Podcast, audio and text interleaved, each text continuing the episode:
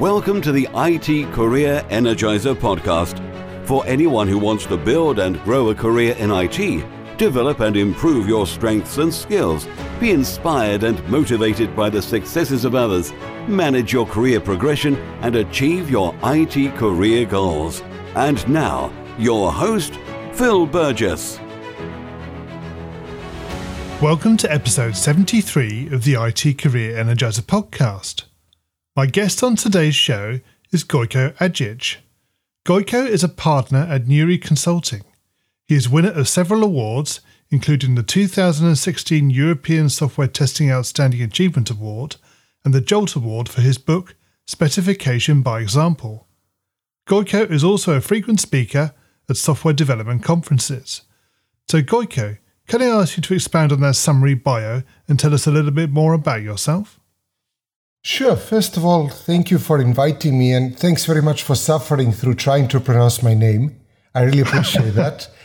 Uh, so, uh, yeah, I kind of wrote a bunch of books. I tend to write books to download the stuff in my brain so I can leave more spare capacity for new things. I'm really hyperactive, so I like looking at lots of different aspects of the craft. So I originally started as a software developer and I still develop software actively, but I was never really keen on just sitting in the small development box from the first job I had, because it was in a small team. Kind of had to do my own testing, I had to do my own analysis, I had to do the whole thing end to end. And then when I started working for larger organizations, I was really surprised that all of a sudden, you know, there are these people halfway around the world that are supposed to do the testing for me, and somebody else is going to do the analysis, and somebody else is going to do kind of caring about how I deploy and things like that. And I was, I remember first job I had for a larger organization, I was thinking, oh, you know, this must be how everybody does it. And this looks really proper and kind of big and organized. And then you realize how it's all broken and can't possibly work like that. And um, I like to learn about kind of the end-to-end stuff. And I guess that's why I got an award from a testing magazine, although I'm really not a tester. And I wrote a book that tends to be mentioned at a lot of business analysis conferences where I'm not really a business analyst. So yeah, kind of in terms of expanding, I guess I like to do stuff end-to-end. Yeah, it's, it's the big picture. It's the big picture, yes. Yeah. In lots of small okay. details. Can you maybe share a unique career tip with the I T Career Energizer audience, one they need to know and perhaps don't? I reckon, you know, a single big career unique tip for people starting in I T is stay as close to the money as possible.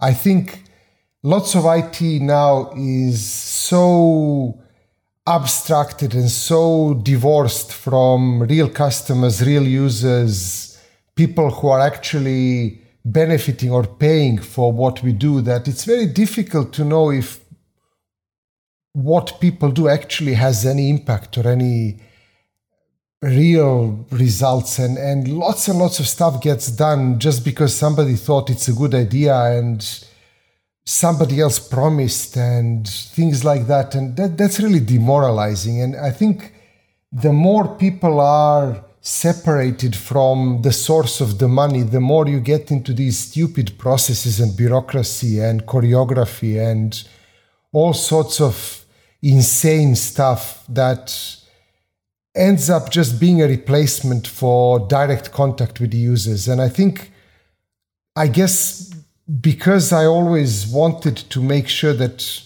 my stuff serves a purpose, I try to be as close to the money as possible. And it has some incredibly liberating things in terms of what process you need to follow, what you need to do, what you must do, mustn't do. I remember once where I was working on this highly critical project for um, a U K company where .NET beta, no, yeah, .NET beta came out, and and one of the uh, kind of Dilbert bosses from the company, I think he had some kind of backhand deal with Microsoft, decided to get everybody moved on to this beta T F S and, and beta this, beta that, and somehow convinced the management that's a really good idea. So everybody got stuck in months of chaos where, because I was working on a mission-critical project, we were able to install Linux machines and develop stuff in Python, and nobody could touch us. So I think, you know, my career advice for people starting here would be figure out where the money is and stay as close as possible to that, because that just cuts through the whole bullshit that most people shouldn't really care about. Yep. And I think um, some of my best lessons, uh, you know, although it, it, it, my stomach hurt when I kind of observed that, was actually watching real users try to kind of suffer through using my software and kind of figuring out what they misunderstood, what kind of mistakes they're making. And, and you can't do that if you're kind of five steps away. And also, one of the biggest things I think um, people can do in order to build empathy and rapport with users is to actually learn about their business and learn about kind of their stuff and, and help people solve real problems. I think one of the biggest challenges today um, with I T is everybody's obsessed about solutionizing. Everybody wants to kind of demand solutions and, and specify stuff. And, and it turns so many people into this kind of feature factory, delivering stuff that, you know, is, is very, very difficult to know if it makes any sense. But if people are close to end users and customers, then they can observe people and, and, and understand their problems that p- these people are trying to solve and then propose better solutions, because um, that's really how we can get good products out. Yeah, no, I totally agree. I think it's all about what the end purpose is rather than the actual solution that gets you there. Absolutely. And that's why I think, you know, st- st- staying close to the money is, is a guiding principle that cuts through a lot of that crap and helps people actually, you know, deliver something good. Okay, um, Gojko, can you maybe tell us about your worst I T career moment and what you learned from that experience? Ooh, it's difficult to choose worst. There's lots of lots of really bad ones. I think my, you know, if I had to choose um, the worst in terms of how bad I felt, um, but probably one of the most important in terms of the learning that came out of that is when I was a C T O of a startup somewhere around maybe eleven years ago or something like that, where we played this whole startup theater, I think. Um, it was all, you know, growth, growth, growth, investment, all about virality, all about that kind of bullshit, and nobody really looked at the profit. And we did lots of stuff really well technically, or, or that's what I thought, but we never really had a good way of measuring value that we delivered. So we ended up spending all our money, and, and the company went bankrupt, and I was left without money to pay the rent next month. And I had to quit and go back to consulting and, and leave a team that I really kind of cared about building, because I went, you know, all the way to the bone and, and, and spent everything I could spend on it, and the whole thing imploded. So it was a really difficult wake-up call for me, because it was like um, kind of, I thought we were doing everything right because I, I cared about the technical side of things. So we had, yeah. you know, um, fully automated tests from day zero. We had fully automated deployment. We had continuous delivery running before the continuous delivery book came out. We had all the stuff that people talk about technically as, you know, this is the kind of thing to do. But um, we left all the all the kind of um, product decisions outside the technical group. And I sounds like I'm blaming other people. I don't want to do that. I think a big part of that was my mistake because we were kind of tracking effort. We were not tracking value delivered. And I think right. that's a big problem for, for lots and lots of teams. And, uh, you know, once I've seen that, I cannot unsee it. I see, one of the typical examples of that is people using story points to report on progress. And story points are something that, you know, we've invested. Story points are effort we spent, not value we've delivered. So by focusing on measuring effort, you can you can spend a lot of money really quickly without having yep. a good measurement of value or a leading indicator of value. That becomes a big problem. So Jeff Patton, you know, has these wonderful visual metaphors, and he has a visual metaphor of, of projects like that based on the South Park episode where uh, gnomes steal underpants, and he calls it the underpants gnomes kind of project, where there's this famous scene where all the underwear disappears in, in South Park, and then the children try to figure out the mystery, and at the end they, they find these gnomes stealing their underwear and, and running around in a cave. And, and they say, well, you know, what, what's going on? Well, you know, we, we are underpants gnomes. We are the best in stealing underwear. And so, but why are you doing that? Well, you know, that's, we need to collect all the underwear. So, but why?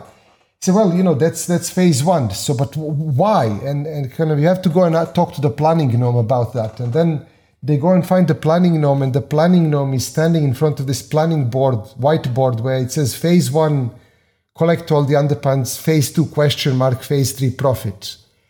And that's kind of how we ran this thing. We thought, oh, we're just going to build all this stuff and then we'll make a lot of money. And we played the startup theater where phase two was never really answered. And, and that's kind of, I think, a big challenge for, for me um, then was how do we figure out some leading indicators of value? And That was that was a massive, massive slap in the face when we ran out of money.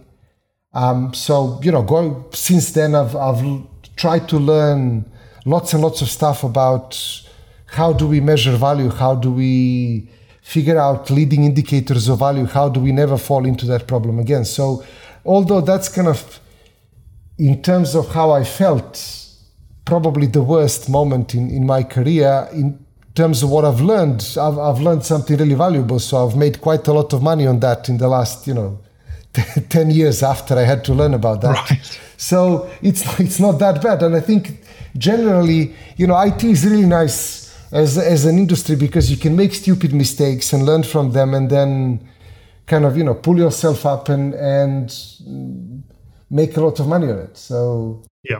Okay, can you maybe, sort of moving away from your worst I T career moment, maybe you can tell us about your career highlight or greatest success?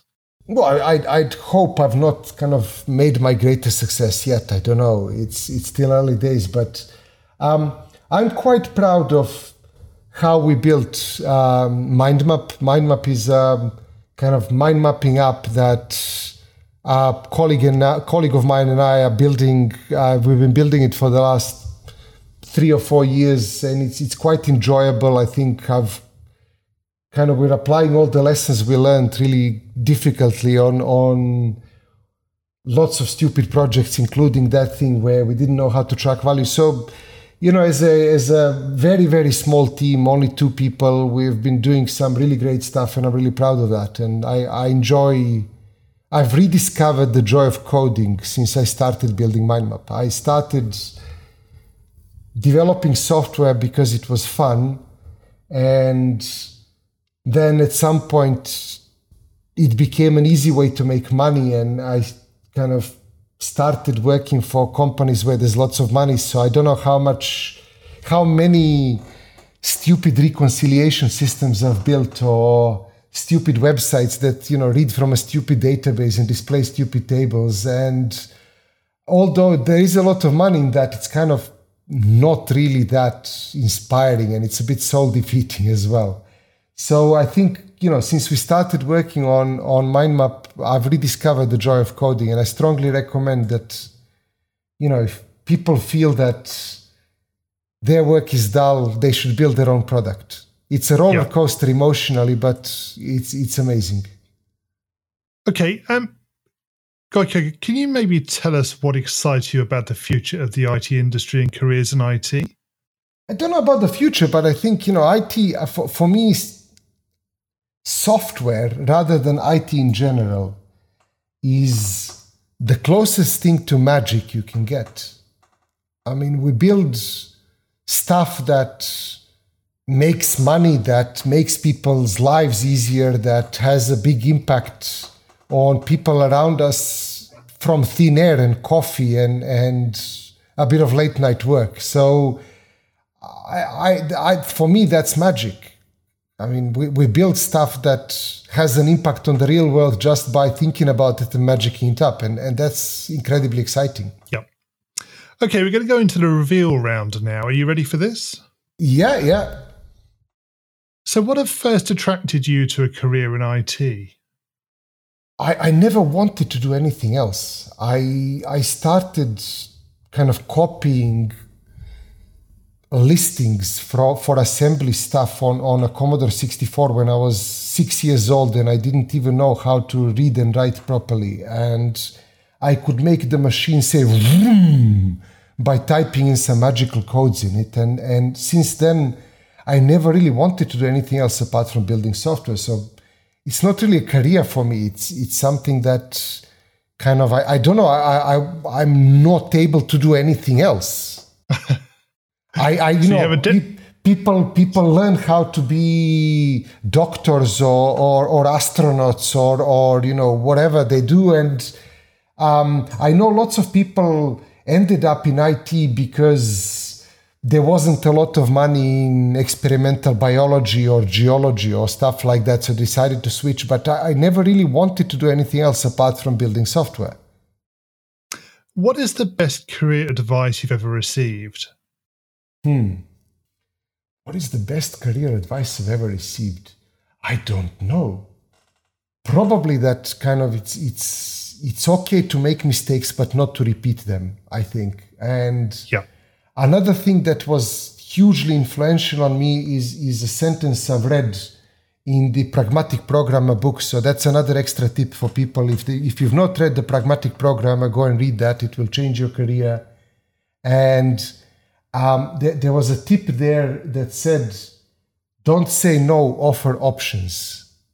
And that helped me immensely. So every time I wanted to say, no, that's not possible, I tried to come up with an option what, you know, we could do instead, or what features we could do instead, or what, what's... And, and that, that was amazingly, amazingly influential on how, uh, you know, valuable I became to my customers and, and, and companies I worked with. And I think that's probably kind of the second best advice I've ever received.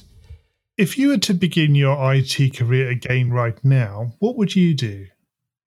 Kind of develop software again. I don't know. Um, as I said, I never really wanted to do anything different. So yeah, kind of maybe I would try to switch jobs faster when I was younger. I don't think I was doing it that bad because I kind of tried to work for lots of different places to learn lots of different things because it was interesting. And all these people giving giving you advice that, oh, you know, you have to work for the same company for five years, otherwise they're not going to take you seriously and nobody's going to interview you if you change jobs. That that's not really my experience. I think change lots of jobs quickly, get lots of experience and become really valuable while you're young. What career objectives are you currently focusing on? Um, I said, I'm, I'm building this product and, and the product is growing nicely and I'm focusing on growing it and, and continuing to work with that because it's it's lots of fun. I am also writing a new book on impact mapping case studies. That's a topic that is very close to my heart because it's the solution for that problem of my worst I T career moment. So um, it's... a technique I've stumbled upon and I wrote a book about it already a, a while ago and, and now as it's becoming more and more popular, lots of other organizations started using that as well. So I've started interviewing them to write a book about case studies and how other organizations are using that. So those are my two current objectives, kind of improve the tool and and, and keep growing the tool as, as a business and uh, write that book. And what's the number one non-technical skill that has helped you in your career so far? Hmm. So I don't know about a skill because I, I, I said I, I like to think about things holistically. So whether, you know, stuff is technical or non-technical, really it's, it's difficult for me to say that. But something that's not really a, a programming piece of advice that had a massive, massive impact on me um, is when I've kind of read Alan Weiss's book, Million Dollar Consultant, and he's talking about um, effectively moving away from selling time and selling value. And I think that that was massively, massively influential on me because after I read that and, and started changing how I approach consulting projects, I started um, actually delivering more value to people and making a lot of more money. So I think in, in, in our industry, lots of people are selling time. We're selling time through salaries. We're selling time through consulting engagements. You know, companies are selling bums on seats. We're selling man days. We are measuring man hours. And, and all of it is, is kind of really difficult to tie to value. And yeah. Um, I think starting to look more at kind of the value we provide is is really, really important. Gojko, can you maybe share a parting piece of career advice with the I T Career Energizer audience? Um, my parting piece of advice would be find software that you're passionate about building. Um, I, I know it's kind of zen, and I know you said don't don't do follow your passion. So let me explain what I mean by that. Um, You can spend a lot of time building stupid systems nobody cares about, and you shouldn't be wasting your life on that. I think programming should be a joyful activity because it's it's it's magic, it's fun, and um, we can use our time for, for stuff that makes sense. Building stupid screens that talk to stupid databases, that render stupid web pages, uh, that's kind of not where people need to waste their lives on. Sure. And finally, what's the best way we can find out more about you and potentially connect with you? Um, my, my blog is gojko dot net, Gojko with a J. So it's kind of Golf Oscar, Juliet Kilo Oscar. Um, that's my blog. That's where people can find a lot of my writing and uh, uh, lots of other stuff, videos from conferences and things like that. And yeah, that's probably the best reference. Gojko, thank you so much for joining me on the podcast today. It's been great chatting with you. Thank you very much for inviting me. My thanks to Gojko for being my guest on today's show. You can find full show notes on the website at itcareerenergizer dot com slash e seventy-three. In the next episode, I'll be talking with Emily Freeman, curator of JavaScript January. Thanks for listening, and remember, if you're not growing your career, you're slowing your career. Have a great week. Thanks for listening to the I T Career Energizer podcast. To find out more about building a successful career in I T, visit it career energizer dot com.